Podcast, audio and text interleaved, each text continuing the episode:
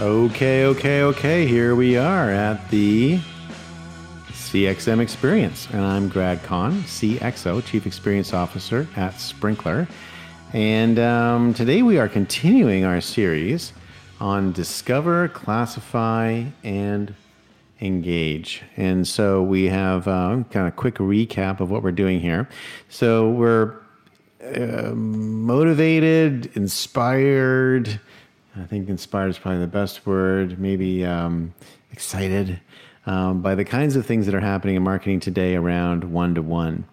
We were. Um, I talked a little bit about Marc Pritchard and his commitment to mass one-on-one at Procter and Gamble, and talked about the evolution of marketing communications from what used to be pure face-to-face one-to-one to mass communications in the 20th century to what we now have in the 21st century, which is conversational marketing, which is one to one and mass at the same time. I was talking to a customer today, and they would talk about two way communication, another great way of sort of putting that. Um, they had a great phrase, um, and it was just, it was so well put. And I thought the person who said this was, uh, was brilliant the way she put it. Um, what she said was, don't forget that when you think past the business and you think past the applications and you think past the phone and all the other sort of mechanisms of communication, uh, remember you're talking to a human. There's a human sitting at the other end of the table. And that human to human connection is what really counts. And I think this is to me what's so exciting about where we're going in the 21st century is we've got a whole bunch of new types of communication that enable a back and forth that has not been possible between brand and customer before. So great times. So we're talking a little bit about what it takes to make a mass one-to-one marketing platform work. And we've kind of got three stages right now, which is discover, which is you need omni-channel access to all digital channels classify, which is you need to be able to take all these billions of conversations and somehow classify it and sort it and make sense of it. And then you need to engage. When you hear somebody who's in pain, you need to solve it. Someone who's happy, you need to amplify it. Somebody who's got a question, you need to answer it. And just, just that is a 101. I mean, and this, a lot of this is like, I think conversational marketing is a good word because a lot of this is what you normally do in a conversation. When someone is talking to you, you need to listen. If you're not listening, you're not going to be very effective in the conversation. Uh, you need to sort of sort out what they're saying to really understand it properly. And then if they have a request or if there's something that you need to do to help them, you need to be able to respond to it. So that's the uh, sort of setup. Now, what we've done uh, in the last show is we spent a bit of time on Discover and drilled in a little bit on that one. Today, I'm going to drill a little bit in on classifying. So this is going to be a discussion on AI. So a little bit on AI for a second. So you know, AI is really composed of sort of three things.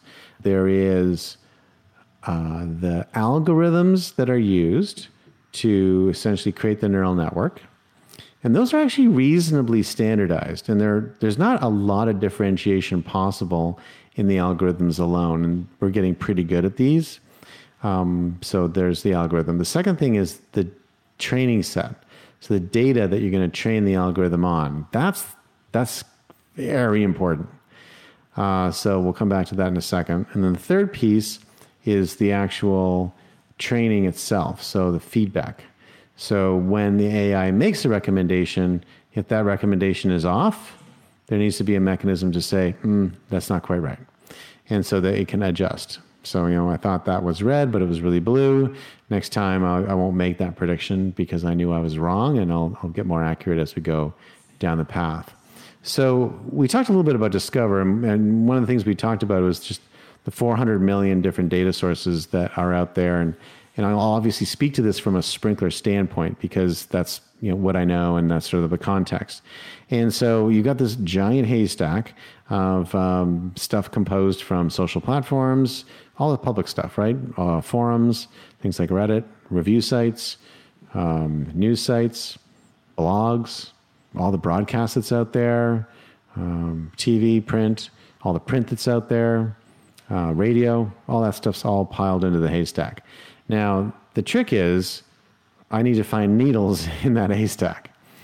And so it's, it's a reasonably complex task. So we're actually talking about more than 16 petabytes of information.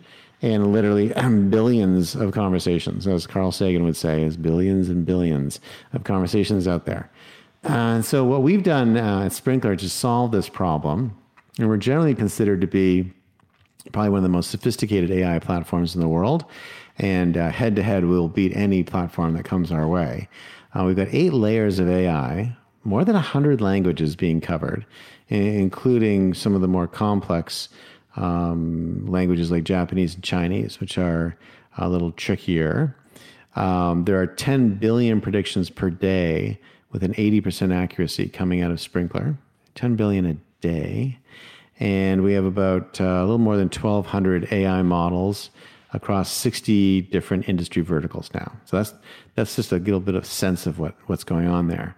Uh, and then when we, we route this into a database, and so the database, and just to give you a sense of scope here, okay? Um, and Sprinklr is obviously way out there. I mean, we are the world's leading CXM platform, and we are the world's leading distributor of all this kind of stuff. And we're, we're pulling in more information than anyone else on the planet. So these numbers are big numbers, but that's because it's they're Sprinklr numbers. So on, in the CXM database, there's a billion records uh, ingested per day. Uh, we do 15 billion automation runs per day. Uh, we do real time reporting on 600 billion records and there's real time alerting on more than a billion different time series. Just to give you a sense of the scope of this, right?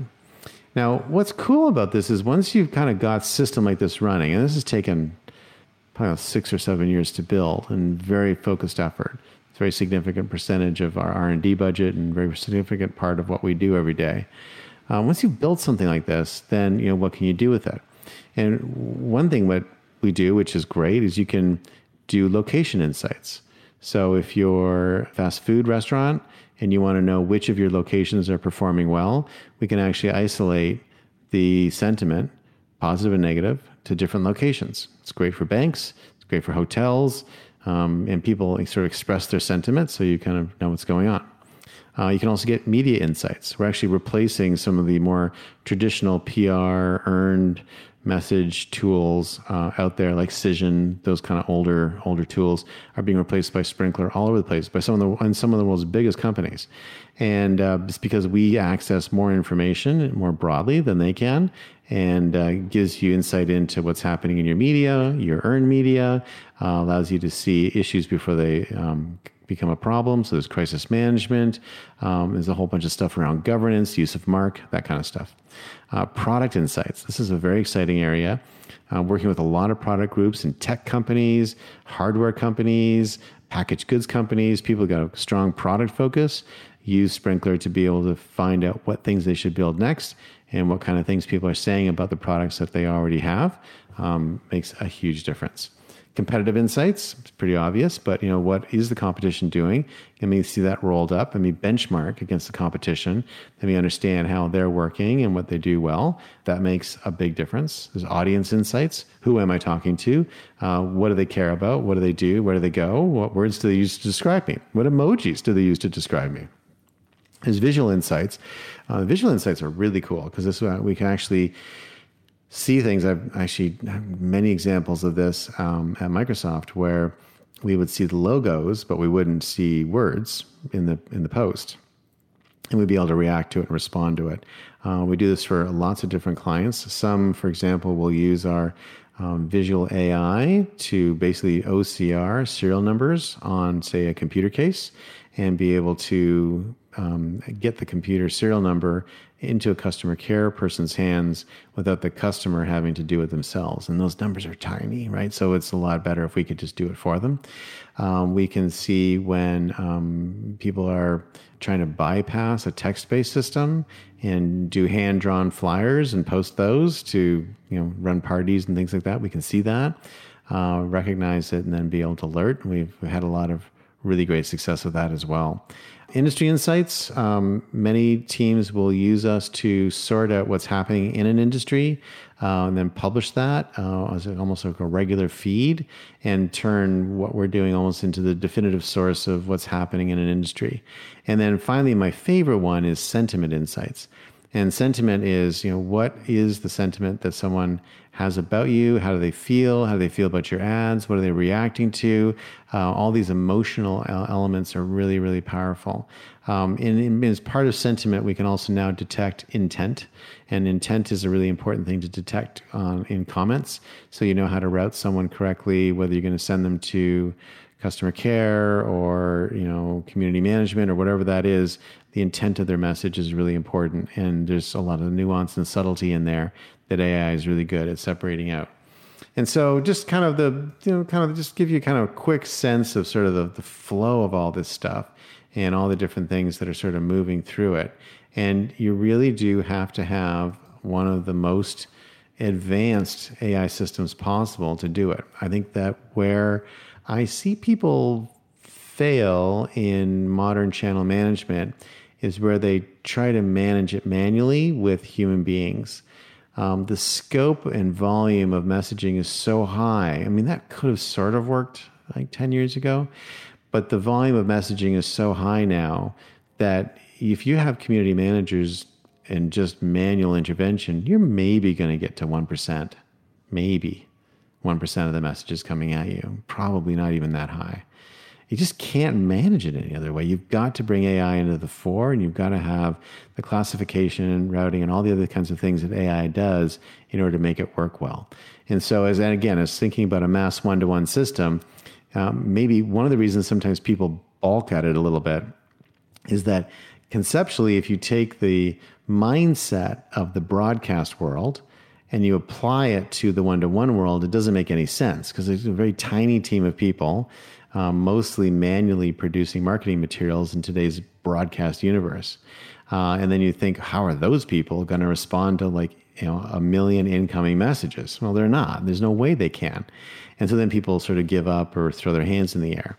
So that's why any mass one to one system has to not just have Discover, which brings all this stuff in, but it's got to have the classify stage, which has to be a deeply sophisticated AI system to enable people to make sense of what's happening and be able to respond. Now, you're still going to have to engage more people in the company, but the thing is, if you're routing stuff like correctly, and if you've got things classified correctly, and if you've got smart responses in place as well, then you can actually sort of more broadly bring customer input and feedback and commentary into the company. You can have a more two way communication pattern with the customer because it's been made sense of. It's not like you're turning everyone in the company into a community manager.